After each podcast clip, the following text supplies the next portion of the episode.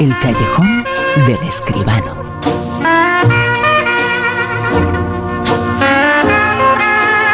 Y como siempre hoy, cine. Y cine con José Manuel Escribano. José Manuel, muy buenas, ¿qué tal? Buenas noches, Bruno, ¿qué tal? José Manuel, vamos a hablar en principio de un actor, un actor que seguramente aglutina en su haber la mayor parte de las críticas de ser el peor, el más malo, el menos expresivo, el que hace los peores eh, papeles. Hablamos eh, de Keanu Reeves. Sin embargo, sin embargo, sí tenemos eh, que decir en su honor y en su haber que algunas de las grandes películas de la historia del cine y algunos de los personajes y algunas de las películas más taquilleras han sido protagonizadas por él. ¿Cómo Pues se come esto, no? Pues porque sí. él estaba en un clásico del mundo del cine como es Matrix, por ejemplo. Claro, claro. Efectivamente, pues así es.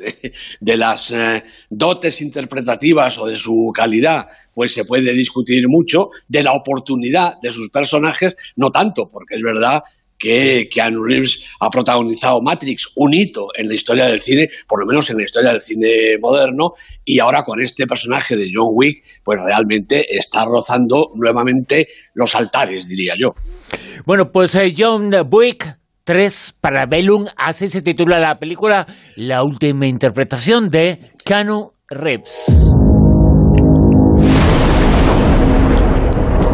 No tienes ni idea de lo que te espera.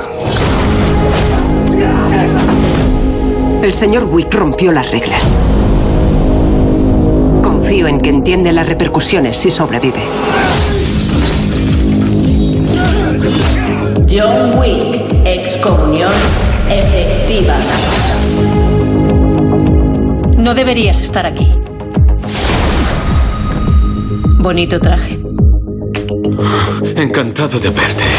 Y hoy aquí en el callejón vamos a conocer si la película es eh, tan buena como el tráiler. Bueno, pues vamos a ver. Este John Wick, el capítulo tercero ya, ¿no?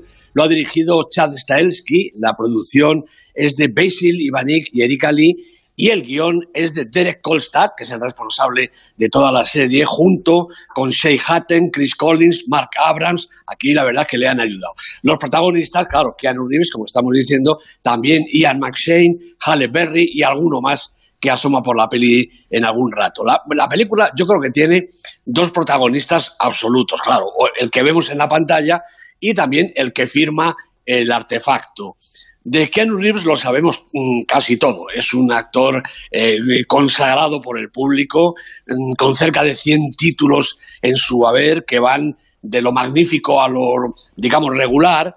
Y de Chad Stahelski conocemos pues que era un antiguo boxeador y maestro de artes marciales, luego especialista de los de caerse por las escaleras y saltar por los aires en, las películas, en más de 70 filmes. En Matrix coincidió precisamente con Keanu y de ahí surgió esta colaboración en las historias del personaje creado, como decía, por Derek Hostad.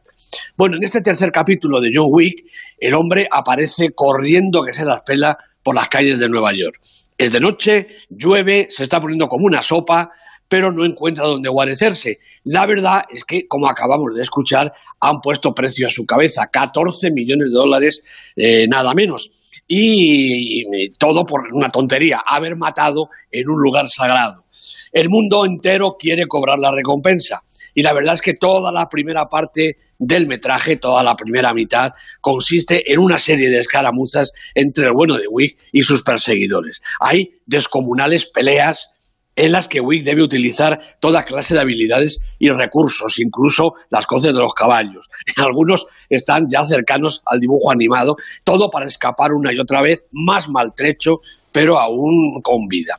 Hasta que, harto de correr, decide ir a ver a los responsables del asunto. Primero a la directora, es una Angélica Houston cada vez más tenebrosa. Y luego a su antigua amiga, su antigua amiga Sofía, que duda entre matarlo o llevarlo a ver al jefe. Y así va subiendo escalones hasta llegar al mandamás de la alta mesa, que así es como se llama la organización. Bueno, la segunda parte, que contiene tantas peleas como la primera, culmina con el regreso de Wick al Hotel Continental, de donde había salido, con un encargo muy concreto, matar a su director. Y ahí se desarrolla la fantástica traca final con una ensalada de tiros, toda la cristalería destrozada y un duelo a cuchilladas y a mamporros digno de las mejores películas de aventuras del Hollywood clásico. Por medio hay secretos, compromisos y traiciones y hasta amuletos y relicarios y una tropa de personajes más o menos secundarios que los seguidores de la serie reconocerán y disfrutarán. El espectador común yo creo que también se lo pasa bien, gracias a la velocidad de los acontecimientos, el guion es de una eficacia imbatible, la brillante factura de la imagen y el sentido del humor que derrocha la película con algunas situaciones cercanas al puro cómic. Y con dos elementos más de primera categoría, el pulso del director para crear y fotografiar unas coreografías a veces sumamente complicadas y el carisma de Keanu Reeves que compone un John Wick que, apaleado, herido y mugriento, sigue siendo el pistolero más elegante, con traje y corbata todo el tiempo, y más resistente. A sus 55 años, y aunque la mitad de las escenas no las haya rodado él, la paliza que se lleva en esta película Keanu Reeves acabaría con cualquiera menos templado. Para Colofón, el plano final en el que un Wick muy cabreado deja entrever que la cosa no acaba aquí. Y bueno, pues ya nos lo imaginábamos, dado el éxito del personaje, la fuerza de su intérprete y el empeño de sus creadores. Creo que tenemos John Wick para rato, Bruno. Y la gente, por favor, que rebobine, que vuelva a escuchar el podcast, el, comentario y la crítica de José Manuel Esquivano sobre esta película fantástica. La película, el comentario y la crítica, no la película. La película, bueno, eh, por lo menos hay ruidos, hay eh, circomatógrafo, como, como dices tú, ¿no? efectivamente. Oye, pero pero digo que a mí me llaman la atención y me gustan este tipo de personajes eh, como Conan Reeves, eh, que ha hecho grande al mundo del cine con interpretaciones eh, verdaderamente nefastas. ha ganado el Oscar. Bueno, ¿quién no se acuerda de yo creo que posiblemente la peor película de Keanu Reeves, eh, que pueden muchas competir, pero Constantín fue tremenda, ¿eh? ¿eh? Sí, sí, efectivamente. Bueno, es que todos los grandes cometen errores, sobre todo porque quieren comer, tienen esa manía, ¿verdad? No, bueno, en esta eh, película... Este come bien, ¿eh? Claro, ya lo creo que sí. Pero no por cantidad, ¿eh? digo por, por cantidad de dinero, digo. Que sí, que sí, que sí. No, hombre, el, trabajo que desarrolla tiene un, un currículum verdaderamente impresionante, verdaderamente impresionante, sobre todo en cantidad, ¿no? Este John Wick, pues es un personaje curioso realmente. Ha ganado en esta película mucho sentido del humor y yo creo que eso es de agradecer. La película es una barbaridad de, de todas las cosas que pasan, pero es muy trepidante y es muy divertida. Eso hay que agradecérselo. Y vamos eh, con otras eh, noticias, otras eh, cosas de actualidad en el mundo del cine. Nos vamos aquí, a Chile y Alemania, por ejemplo, que hacen cine y muy bueno y que ahora tiene mucha relación con cine en España. Pues efectivamente, Bruno, ahora nos ponemos serios para hablar de que desde el día 30 y hasta este domingo, pues tiene lugar en Madrid la Semana del Cine Chileno un acontecimiento que va a visitar también París, Berlín y Los Ángeles. Han construido un lote eh, pues con las 10 mejores películas de los últimos 10 años del cine chileno. Y por aquí pues han estado Antonia Zegers, una de las protagonistas del club, Daniela Vega, la que vimos en Una Mujer Fantástica, Paulina García, la protagonista de Gloria, y Alfredo Castro, que estaba en No y también en, el club. Han presentado las películas y además pues eh, títulos como La Nana, Tarde para morir joven, Violeta se fue a los cielos, Lucía, Matar a un hombre y Jesús. El cine chileno que realmente está alcanzando unas eh, cotas de calidad, por lo menos en algunas de sus películas, las más exportables, realmente interesante. Y por otro lado, a partir del día 4 y hasta el día 9 se va a celebrar, yo creo que este es un verdadero acontecimiento, eh, la edición número 21 del Festival de Cine Alemán, una cita que ya es imprescindible para cada año y cada temporada. Va a inaugurar Gunderman, la película de Andreas Dressen, y se podrán ver eh, películas como Este niño necesita aire fresco de Caroline Link, Adam and Evelyn de Andreas Goldstein y Jacobin Moch, La pareja perfecta de Sven Tadiken, En mi habitación de Ulrich Kohler, El final de los tiempos de Carolina Hellstradt y así hasta una veintena de títulos, una veintena larga, con eh, documentales, con también cine infantil, todo lo más, eh, lo más representativo de, y lo más interesante del nuevo cine alemán. Como digo, a partir del día 4 y hasta el 9 en el Cine Palacio de la Prensa de Madrid. Cine alemán, eh, cine chileno, está en Madrid, eh, el mundo del eh, cine, del gran cine que hacen en estos países, en Alemania, en Chile, que ahora se puede ver en Madrid. Imprescindible, desde luego, esas citas, como imprescindible es estar al tanto de todo lo que ocurre, de las novedades en la lista de las listas, en el Super 10 todos los factores en juego. En el puesto número 10. Bueno, pues en el 10 se recupera porque había caído fuera de la lista Cafarnaúm, la estupenda película de Nadine Lavaki. Estaba en el puesto 11. Con estas son ocho semanas de la lista. Hombre, aprovecho para recordar que se puede ir a verla y además por 2.90 lunes, martes y miércoles que vuelve la fiesta del cine a casi todas las salas de España.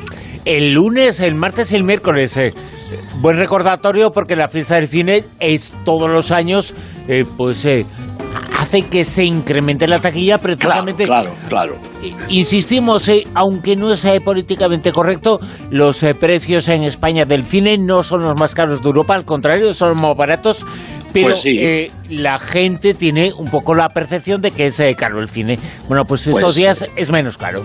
Claro que sí, a 2.90 hay que ir a ver Cafarnaún y lo que toque. En el puesto número 9. La caída del Imperio Americano, otra estupenda película, esta es de Denis Arcand, lleva ocho semanas eh, en la lista y estaba en el puesto 8, ha caído un puesto. ¿En el 8? Pokémon, la película de Rob Letterman, Pokémon Detective Pikachu, estaba en el 7, también ha caído un puesto, lleva tres semanas en el Super 10. 7. Pues también bajando un poquitín, Mula de Clint Eastwood, una película estupenda que ya hemos comentado con el propio Eastwood de protagonista, con Bradley Cooper, 12 semanas en la lista. 6. Pues está aquí Aladdin, la película de la semana, una película que fue un éxito del cine de animación de Disney y ahora vuelve con personajes reales. La ha dirigido Guy Ritchie y los protagonistas son Will Smith como el genio de la lámpara y Mena Masud como Aladino. Primera semana en el Super 10, película de la semana. ¿Y en el puesto número 5? Pues nuestra campeona, Cold War, 34 semanas en la lista, repitiendo la posición, la película de Pavel Pavlikovsky. Si alguien no la ha visto, que se dé prisa porque me temo que ya se va. En el 4. Pues también le queda muy poquito a Roma, 25 semanas de exhibición, 25 semanas en el Super 10. Estaba en el puesto 4, sigue en el 4. La película de Alfonso Cuarón es todo un éxito. Vamos eh, con las medallas en este Super 10, eh, con el puesto número 3.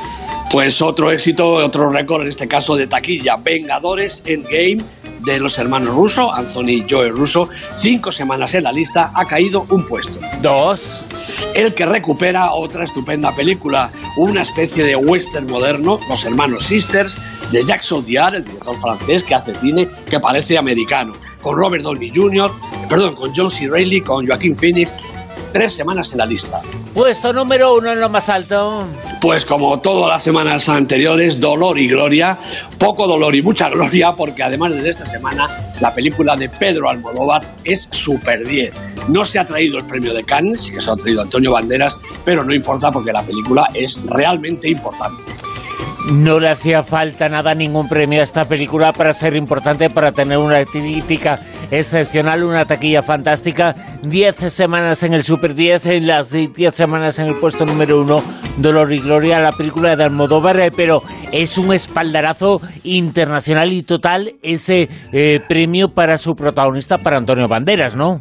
Efectivamente, como decíamos la semana pasada, era de lo poquito que le faltaba a Banderas como consagrarse como un grandísimo actor, como una pieza fundamental en el cine de cualquier latitud, también en América y por supuesto en Europa y en España. Antonio Banderas, nuestro Antonio Banderas, uno de los grandes actores de la historia del cine. José Manuel Esquivano, nos escuchamos la semana que viene. Aquí estaremos, Bruno. Un abrazo.